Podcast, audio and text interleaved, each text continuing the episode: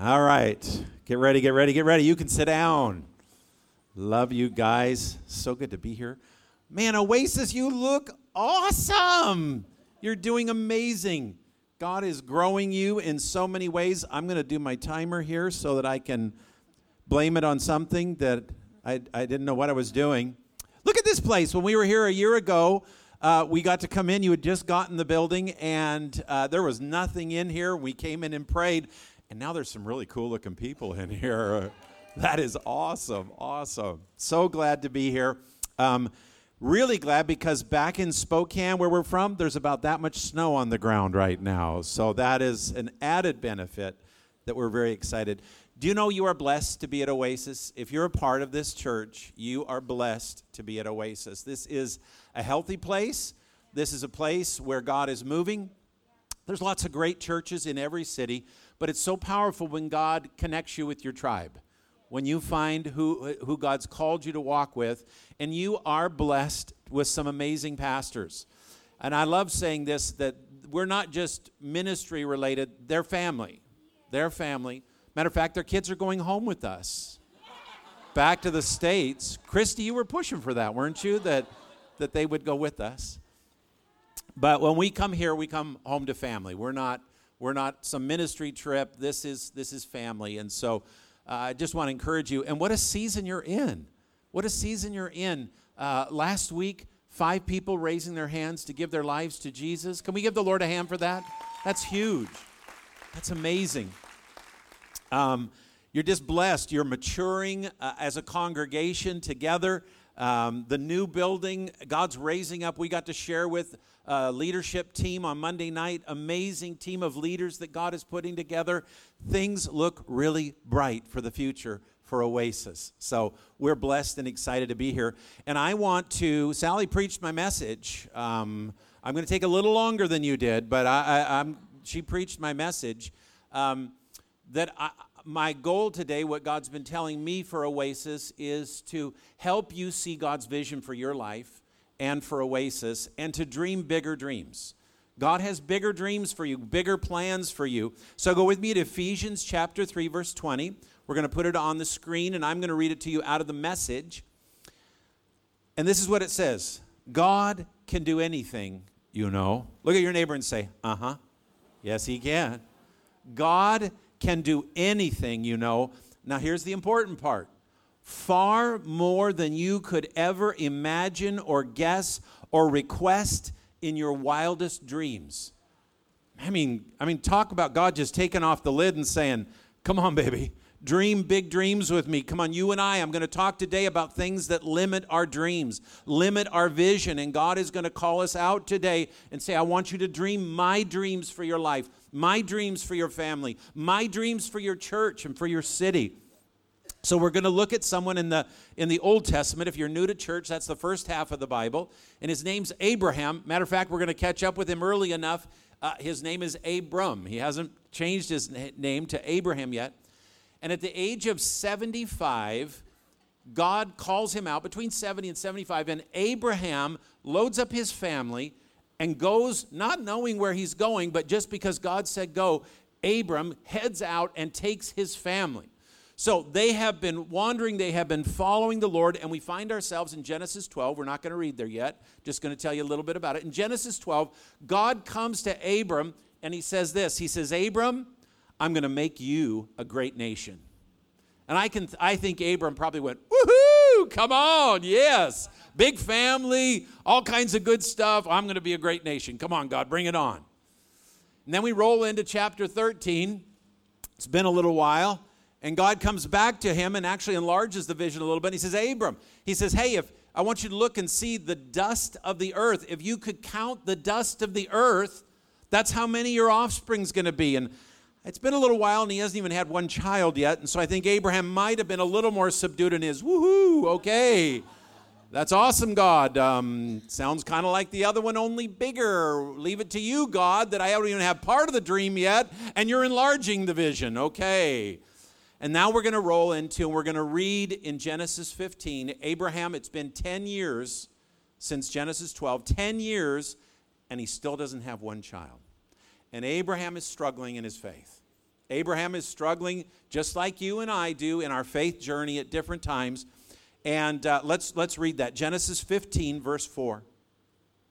Says, the Lord then said to him, to Abram, no, your servant will not be your heir. Well, what does that mean? Well, he got tired of waiting for his own child and doesn't see it happening. So he's got a plan that he's run by God. He says, hey, God, there, you know, there's this one person in my house. How about if, you know, they're the only one that can be my heir? And God says, Abraham, no, not your plan, my plan. So he says, no, not your heir. That's not who your servant will not be your heir, for you will have a son of your own who will be your heir. Then the Lord took Abram outside and said to him. Now, very interesting here. What does that mean he took him outside? Abraham lived in tents. That's what he lived in.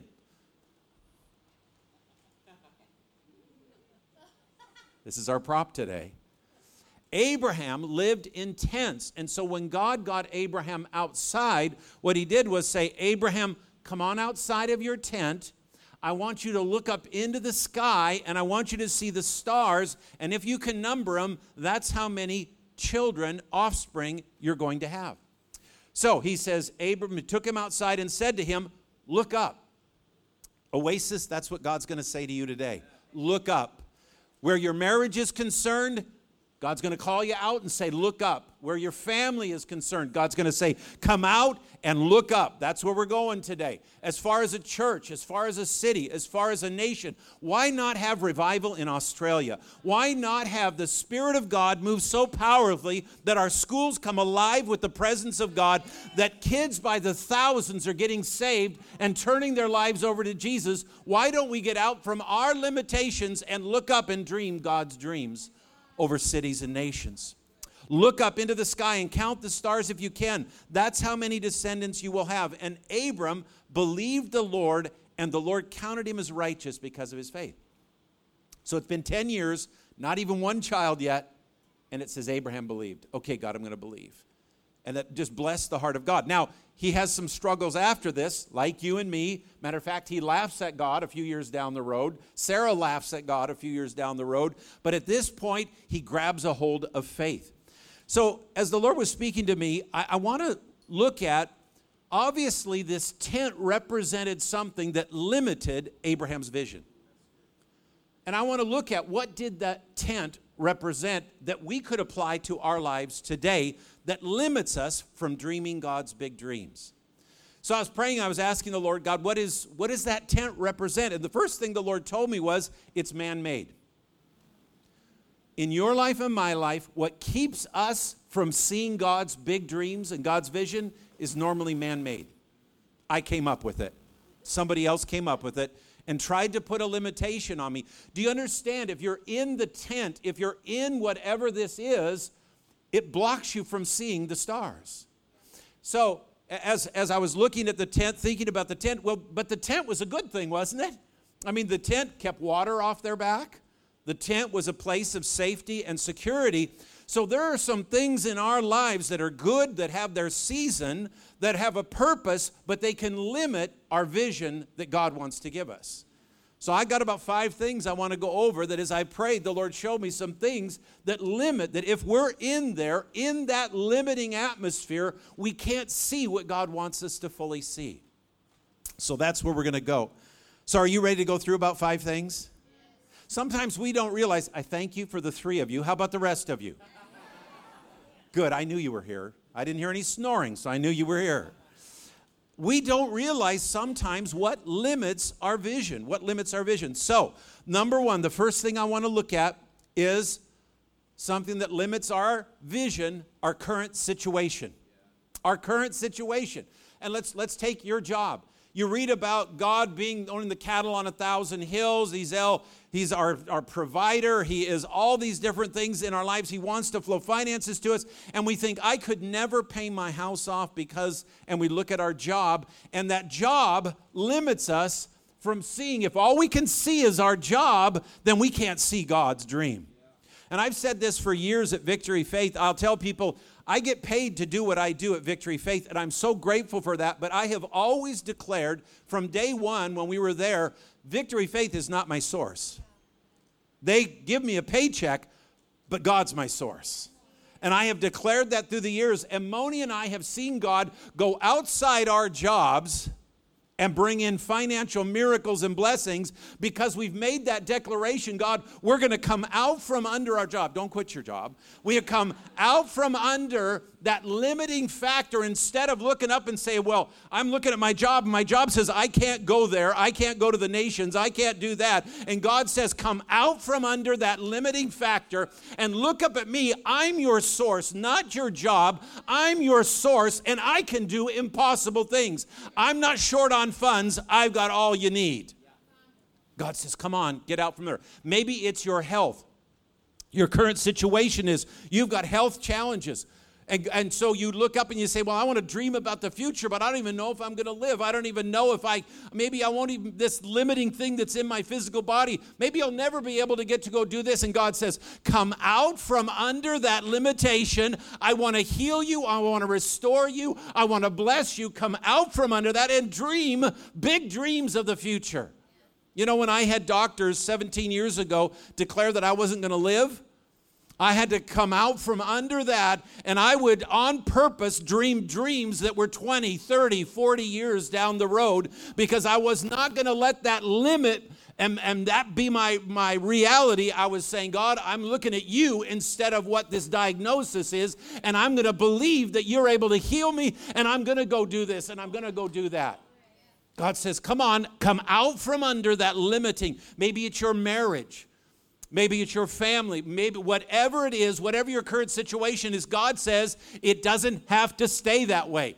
If you keep looking at that and limiting me to that, then you will probably stay there. But if you will come out from under whatever your current situation is and look up at me and dream my dreams, sky's the limit for what I can do.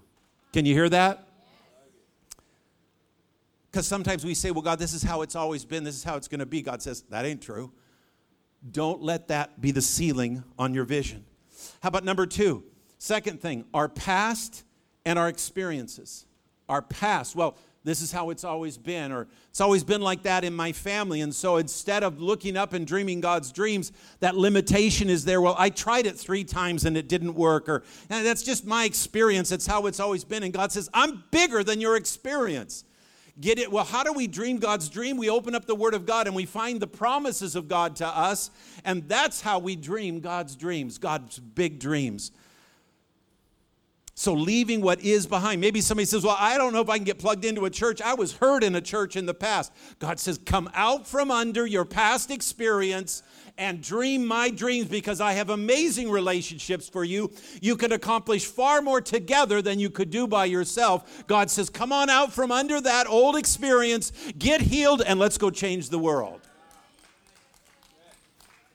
Come out from the limitations of your experience and what has gone on in the past in your life. How about this one, number three, your age? Well, God, I'm old enough. It's time to pack it in and just, I'm going to coast the rest of my, I mean, I, uh, my best days are behind me. Baloney. I can say that, can't I? Abraham didn't have Isaac till he was one hundred years old. Look at your neighbor and say, wow. Abraham did not finally get that son until he was one hundred years old. So don't say, well, I mean, it's just some of you are thinking of dying. Some of you are thinking of quitting or giving up. I'm serious.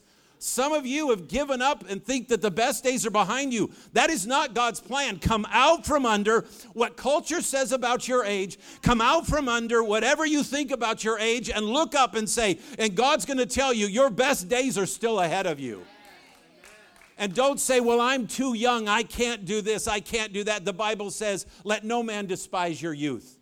You dream big dreams, powerful dreams. Here's another one, number four. Do you know what the church was created for?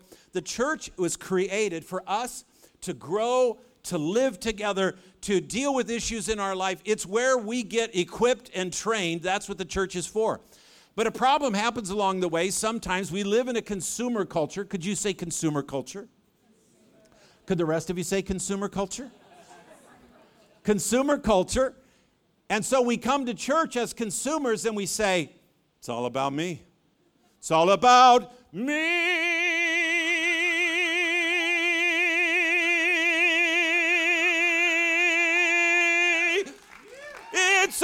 all about me. Bless God, they better not sing. They better sing my favorite songs or I'm out of here. And if brother love hugs me one more time, I am out of here. And bless God, they better make me happy.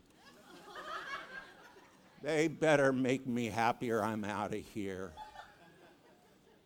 And I guarantee you, if church is all about you, you won't be happy. You won't be happy. Listen, fifty-one percent, I say this everywhere I go, fifty-one percent. Anybody know what that means? What's fifty-one percent?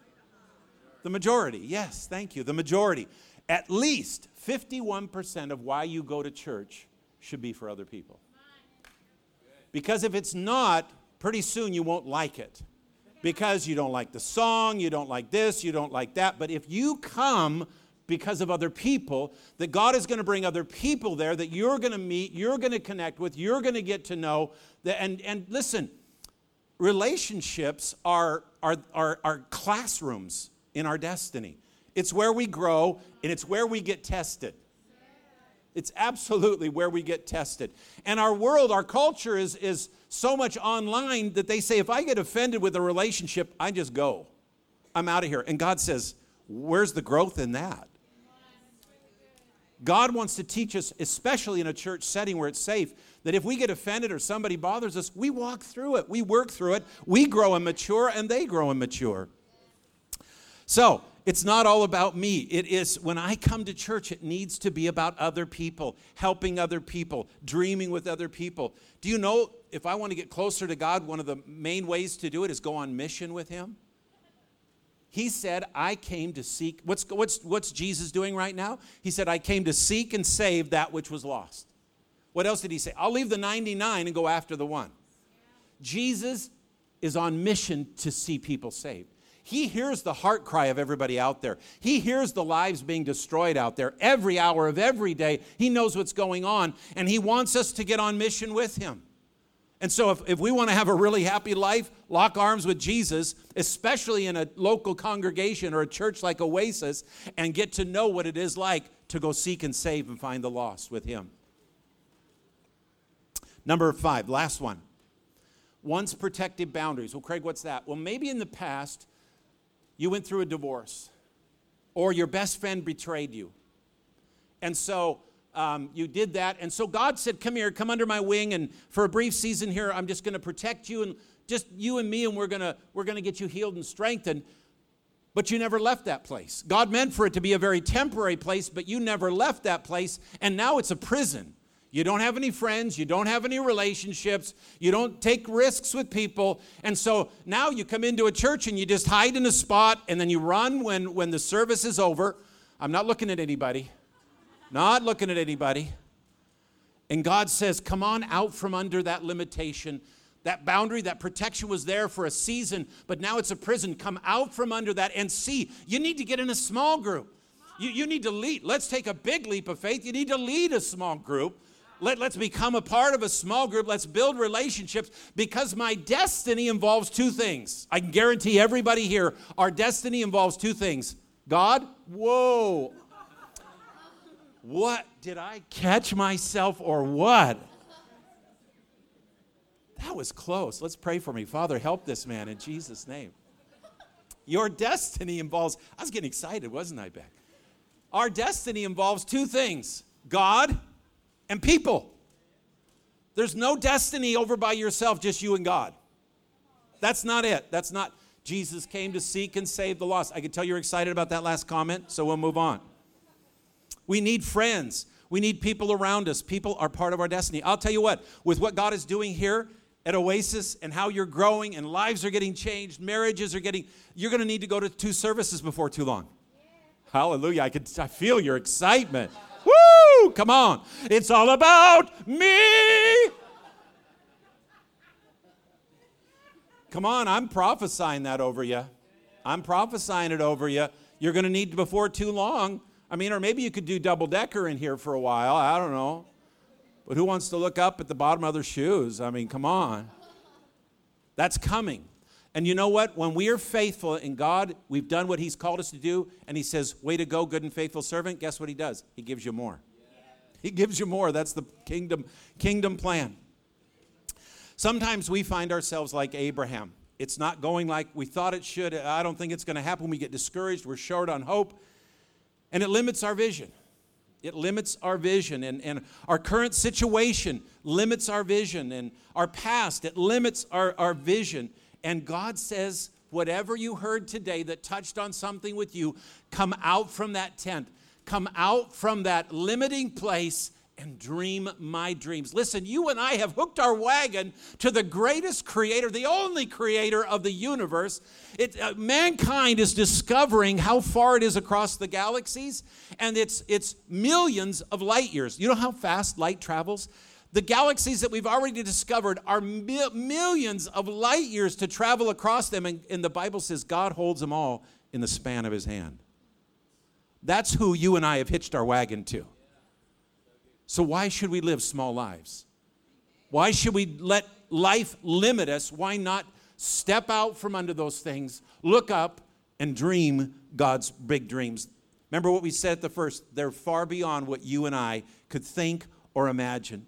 Let me finish with this verse. Colossians three, verses one and two, again in the Message. So if you're serious about living this new resurrection life with Christ, I love this, act like it.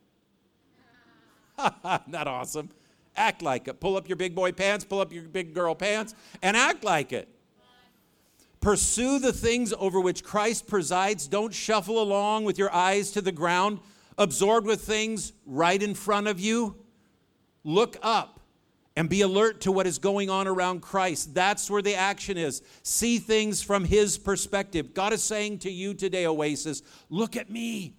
Look beyond your experience. Look beyond your current circumstance. Look beyond your age. Look beyond and let me put impossible dreams in you. Dreams that only you're going to have to get God in on because you can't do them yourself. Those, those are God's dreams. Listen, vision is a powerful thing. The Bible says that without vision, people dwell carelessly. They cast off restraint. Vision is a deterrent to sin. When I get God's vision and I lock in on it, I won't sin because I've got to accomplish what God has for me. Something was interfering with Abram's vision. We, God wants us to dream big for your family, dream big for your jobs, and dream big for your church and your city. Look up. God's dream for you is bigger than you think possible. God's dream for Oasis is bigger than you think possible.